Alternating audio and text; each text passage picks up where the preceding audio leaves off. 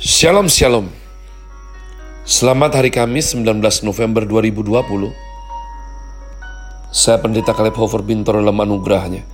Penuh sukacita sampaikan pesan Tuhan melalui program Grace Word yakni suatu program renungan harian yang disusun dengan disiplin. Kami doakan dengan setia supaya makin dalam kita beroleh pengertian mengenai iman pengharapan dan kasih yang terkandung dalam Kristus Yesus. Sungguh merupakan kerinduan saya bagi saudara sekalian agar supaya kasih dan kuasa firman Tuhan setiap hari tidak pernah berhenti menjamah hati kita.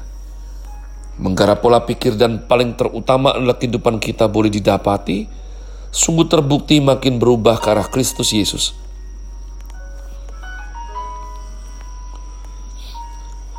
Masih dalam season winter dengan tema developing, Grace Word hari ini saya berikan judul Good Job bagian yang kedua. Good job bagian yang kedua. Job di sini bukan pekerjaan umat Tuhan, tapi job yakni Bapak Ayub. Ya, dan saya rindu bagaimana kita belajar apa yang bisa kita pelajari daripada kitab yang sungguh-sungguh indah ini. Getir namun indah di bagian belakang. Ayub Fatsal yang kedua, pada suatu hari datanglah anak-anak Allah menghadap Al, menghadap Tuhan dan di antara mereka datang juga iblis untuk menghadap Tuhan. Maka bertanyalah Tuhan kepada iblis, "Dari mana engkau?" Lalu jawab iblis kepada Tuhan, "Dari perjalanan mengelilingi dan menjelajah bumi." Firman Tuhan kepada iblis, "Apakah engkau memperhatikan hambaku Ayub? Sebab tiada seorang pun di bumi seperti dia." Yang demikian saleh dan jujur, yang takut akan Allah dan menjauhi kejahatan. Ia tetap tekun dalam kesalehannya, meskipun engkau telah membujuk aku melawan dia, untuk mencelakakannya tanpa alasan. Lalu jawab iblis kepada Tuhan, kulit ganti kulit. Orang akan memberikan segala yang dipunyainya, ganti nyawanya. Tetapi ulurkanlah tanganmu dan jamanlah tulang dan dagingnya, ia pasti mengutuki engkau di hadapanmu. Maka firman Tuhan kepada iblis, nah ia dalam kuasamu, hanya sayangkan nyawanya. Kemudian iblis pergi dari hadapan Tuhan, lalu ditimpanya Ayub dengan barah yang busuk dari telapak kakinya sampai ke batu kepalanya. Lalu Ayub mengambil sekeping beling untuk menggaruk-garuk badannya sambil duduk di tengah-tengah abu. Maka berkatalah istrinya kepadanya, Masih bertekunkah engkau dalam kesalehanmu? Kutukilah Allahmu dan matilah. Tetapi jawab Ayub kepadanya, Engkau berbicara seperti perempuan gila. Apakah kita mau menerima yang baik dari Allah, tetapi tidak mau menerima yang buruk? Dalam kesemuanya itu Ayub tidak berbuat dosa dengan bibirnya. Ketika ketiga sahabat Ayub mendengar kabar tentang segala malapetaka yang menimpa dia, maka datanglah mereka dari tempatnya masing-masing, yakni Elifas orang Teman, dan Bildad orang Suah, serta Zovar orang Naama. Mereka bersepakat untuk mengucapkan bela sungkawa kepadanya dan menghibur dia. Ketika mereka memandang dari jauh, mereka tidak mengenalnya lagi. Lalu menangislah mereka dengan suara nyaring. Mereka mengoyak jubahnya dan menaburkan debu di kepala terhadap langit. Lalu mereka duduk bersama-sama dia di tanah selama tujuh hari tujuh malam. Seorang pun tidak mengucapkan sepatah kata kepadanya karena mereka melihat bahwa sangat berat penderitaannya.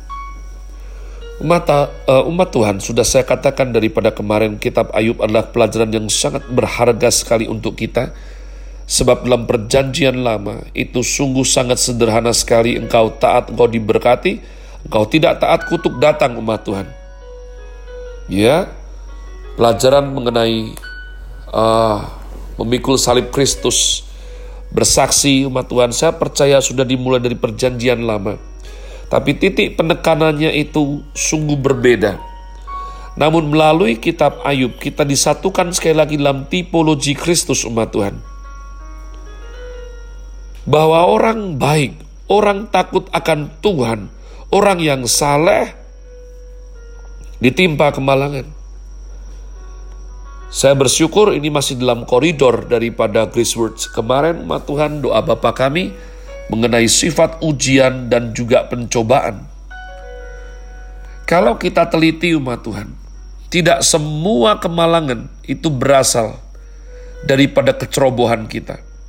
Tidak semua kemalangan penderitaan kita berasal dari setan.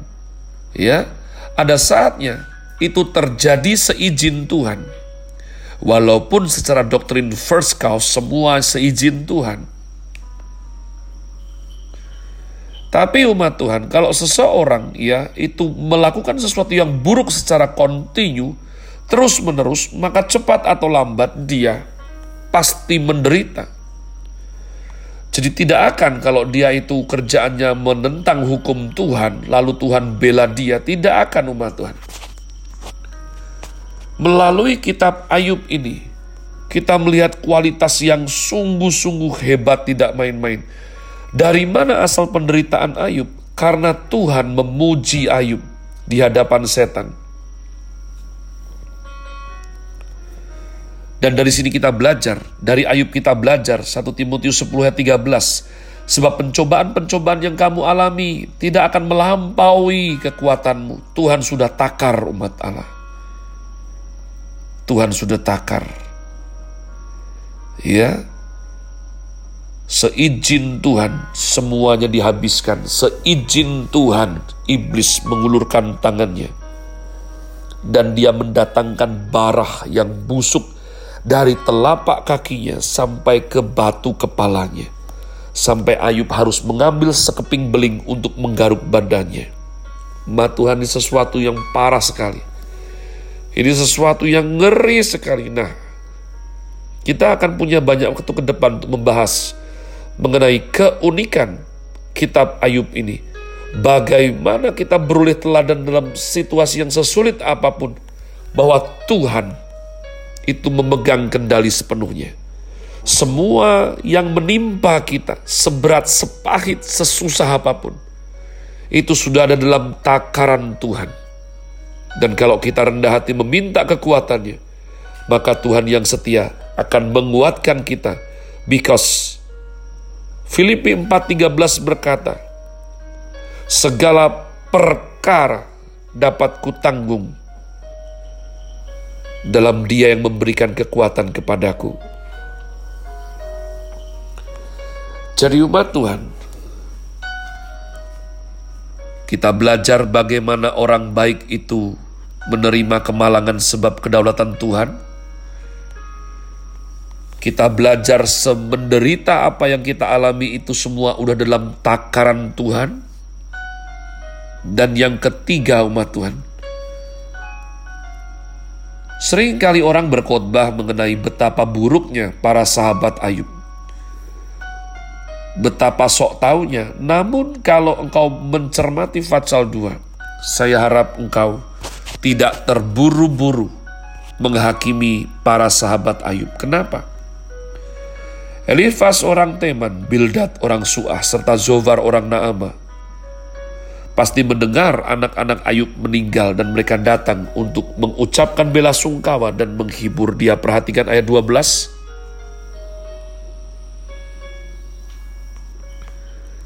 Ketika mereka memandang dari jauh, mereka tidak mengenalnya lagi. Menangislah mereka dengan suara nyaring, mengoyak jubahnya menaburkan debu di kepala terhadap langit.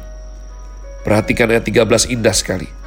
Mereka duduk bersama-sama dia di tanah selama tujuh hari, tujuh malam. Seorang pun tidak mengucapkan sepatah kata kepadanya karena melihat betapa sangat berat penderitaannya. Saya tahu saya juga pernah sering kali tergoda ya untuk mengatakan betapa keterlaluannya para sahabat Ayub Bagaimana mungkin pertama kali datang untuk menghibur, untuk berbela sungkawa, namun menimbulkan penderitaan batiniah daripada Ayub, umat Tuhan. Daripada alih-alih menghiburnya. Tapi dari Fatsal ini terjawab setelah sudah umat Tuhan. Hanya sahabat yang baik, yang duduk di tanah tujuh hari tujuh malam, Mereka sungguh prihatin umat Tuhan. Ini artinya apa pun pekerjaan mereka, mereka tinggalkan demi meratap bersama Ayub. Perkara nanti ke belakang kita belajar betapa perkataan mereka sok tahu dan terkesan, saudaraku, benar sendiri. Ini menurut saya masih bisa kita terima. Kenapa?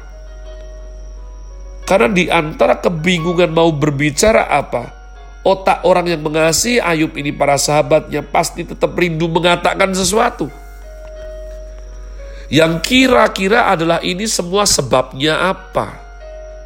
Kenapa kamu bisa sampai ke, tertimpa kemalangan sedahsyat ini? Kita akan lanjutkan dua hari ke depan umat Tuhan. Tapi hari ini besarkanlah hatimu. Tidak ada satu tetes air mata daripada putra-putri kerajaan Allah yang terjatuh tanpa Tuhan mengerti. Tuhan menampungnya dan mengumpulkan air mata yang tulus dalam kirbat yang sudah beliau siapkan. Setiap engkau dicobai, setiap kita dalam ujian, itu semua dalam pengawasan daripada Tuhan Allah. Percayalah, jangan lepaskan tangan saudara memegang daripada firman dia. Eratkan genggaman imanmu, pegang Tuhan, dan engkau akan melihat kekuatannya menyanggupkan engkau untuk menghadapi segala yang sulit dihadapi. Have a nice day. Tuhan Yesus memberkati saudara sekalian. Sola. Grazie.